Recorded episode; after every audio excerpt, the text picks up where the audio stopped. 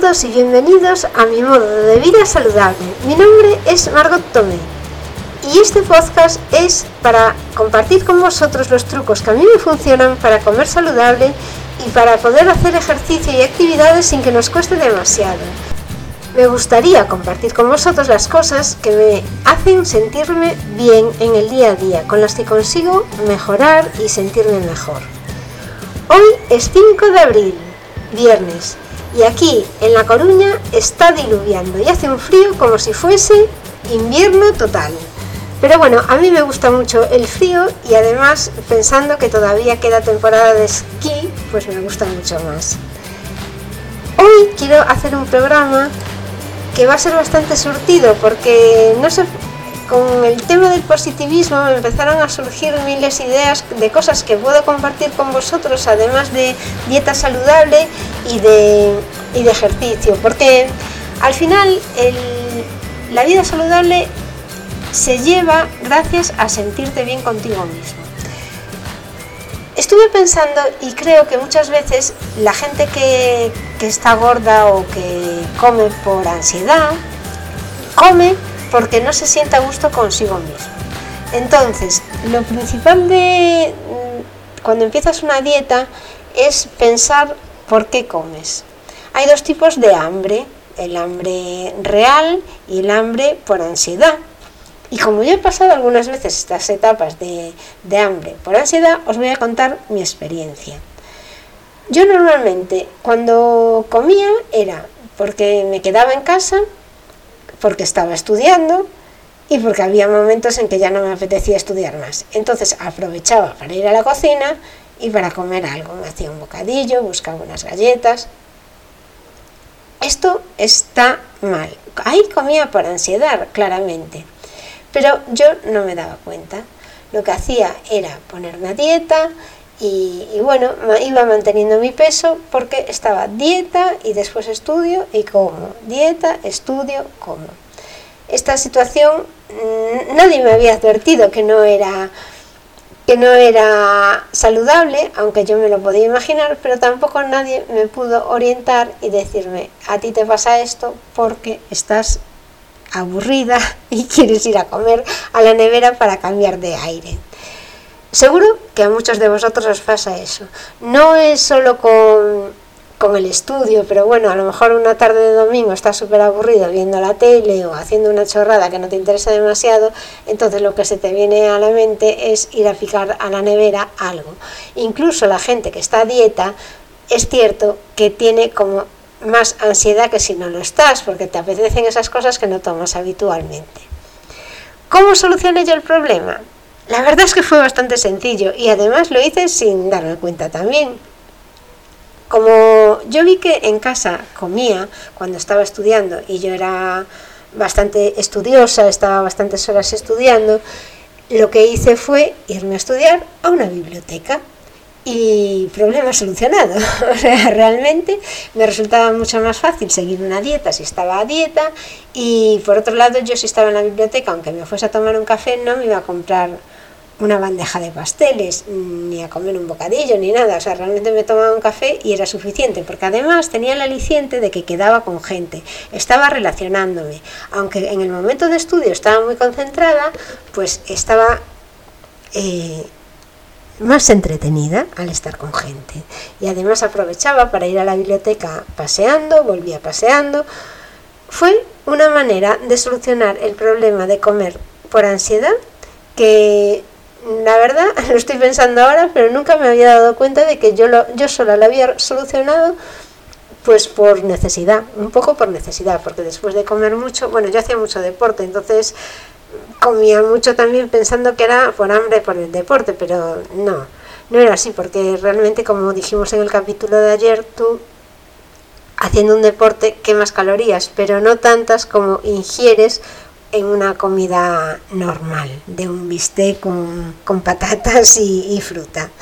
Entonces, eh, a ver si os funciona este, este consejo, si alguno tiene el mismo problema y si me podéis comentar qué problema tenéis vosotros en contactar en mi modo de yo intentaré plantearme esa situación y la solución que le podemos ver. O algunas ideas que os pueden ayudar a evitar tener esa ansiedad. Primero hay que localizar la ansiedad y ver en qué momentos es.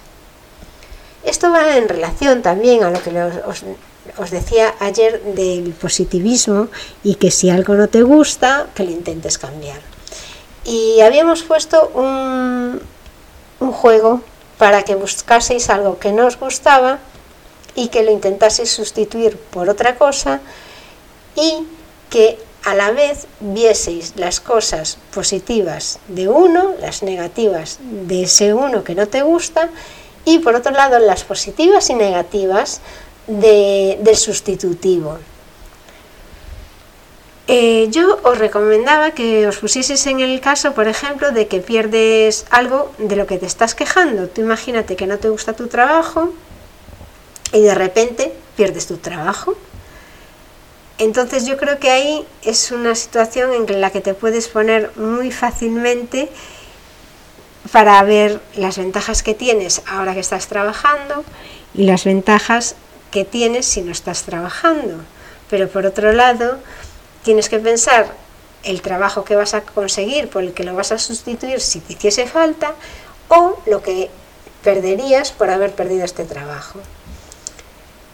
Yo creo que es una reflexión que hay que hacer uno mismo y, que os voy a dejar un fichero Excel con las pautas, o sea, con las pautas no, es con las columnas que hay que cubrir por si queréis descargaroslo y hacer el ejercicio vosotros mismos. Me encantaría que, me, que comentaseis conmigo lo que os pasa, o sea, por qué sustituiríais una cosa con otra y si hay algo que no echaríais de menos de esta situación de la que os estáis quejando. Eso me encantaría para poder verlo juntos. Pero bueno, entonces tendrías que pensar eso, qué es lo que te molesta, por qué lo sustituirías, por qué no lo haces, por qué no haces ese cambio ahora, qué es lo que te está frenando. Eso es muy importante porque realmente si no estás contento con algo, si te quejas, es lo que digo yo, busca una solución. Y después eh, también puedes preguntarte para qué quieres cambiar, qué es lo que vas a conseguir si cambias. Hay que, en esta vida hay que preguntarse el porqué de las cosas y buscar el objetivo que tienes si estás, para saber si estás siguiendo el camino correcto. La situación de ponerse cuando pierdes algo que realmente, de lo que realmente te estás quejando, yo creo que es muy fácil para todos y que nos ayuda a darnos cuenta. Todo esto, mm, por supuesto, viene cuando nosotros nos quedamos sin plaza en el colegio. Pensábamos que nos habíamos quedado sin plaza en el colegio, fue, es que a mí me abrió muchísimo los ojos, o sea, de, estar en la situación de, en, la, en la zona de confort, de tener todo comodísimo, aunque estábamos quejándonos muchas veces del colegio. Y de repente buscas otra opción, otra opción de las posibles, y es que ninguna era mucho mejor. Eran igual o peor. Bueno, entonces sigo con este ejercicio que empezamos ayer. Os dejo la plantilla descargable y, espero recibir algo de feedback para que me contéis. En cuanto a, la cetosis, os voy a hablar ahora de uno de, los productos que se utiliza también en cetosis contra el estreñimiento. Habíamos hablado del plantagro y, por otro lado, las semillas de lino, que estas las podéis utilizar mejor machacadas. Y, y, también otra de las cosas que recomiendan es la leche de magnesia. La leche de magnesia tenéis que fijaros que es cero azúcar, porque algunas tienen azúcar, pero bueno, yo la he comprado en Amazon, está bien, sabe bien y no es muy cara y bueno, eh, pone eso, cero hidratos, cero azúcar, en, principio es apta totalmente. Como hoy es un compendio así de cosas de las que os quiero hablar, porque ya os digo que es un día en el que me saltaron muchas cosas a la mente, también quería contaros una receta súper fácil. Y esta os la tengo que contar porque es que no lleva nada y la verdad es sanísima, no es muy cara y la hacéis fácilmente y es el bacalao. el bacalao, vale, todo el mundo conoce el bacalao, pero es que además el bacalao está buenísimo cocido en una olla. Y además, una vez que hierve, mm, con dos minutos o tres es, es suficiente. Otra manera de preparar el bacalao es al horno. Tú lo pones en una fuente para horno con cebolla por encima y yo no le añado ni aceite. Lo meto en el horno y dejo que se vaya haciendo. ¿Qué bacalao compro yo? Yo compro bacalao congelado, aunque también hay unos trozos mmm, en la pescadería, pero me resulta más complicado porque ya si lo tengo que desalar, eh, eso ya me resulta un rollo total. Bueno, pues el bacalao congelado puedes comprarlo de cualquier marca, el de Pescanova desde luego está buenísimo y, y nada, es ponerle cebolla por encima y meterlo en el horno.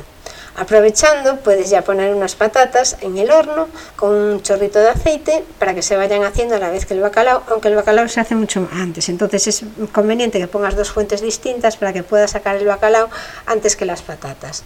Yo cuando lo hago en la olla, cocido, lo que hago es en mi vaporera Leque, también os dejaré un enlace para que veáis a cuál me refiero, pongo patatas cortadas panaderas, como así redonditas y finas, y le echo cebolla por encima y un chorrito de aceite.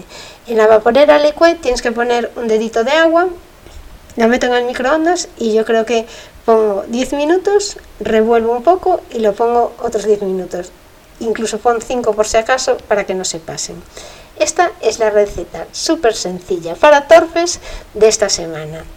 Adelantaros que la próxima semana voy a hablar de la dieta Whole 30, que si no sabéis muy bien lo que es, es una dieta paleo súper estricta, pero que tiene muchos beneficios para la salud, también los iremos viendo y os iré contando. Yo la hice un mes, porque Whole 30 quiere decir que son 30 días, la hice un mes y aprendí a comer, aprendí a leer etiquetas, aprendí, aprendí muchas cosas que quiero compartir contigo.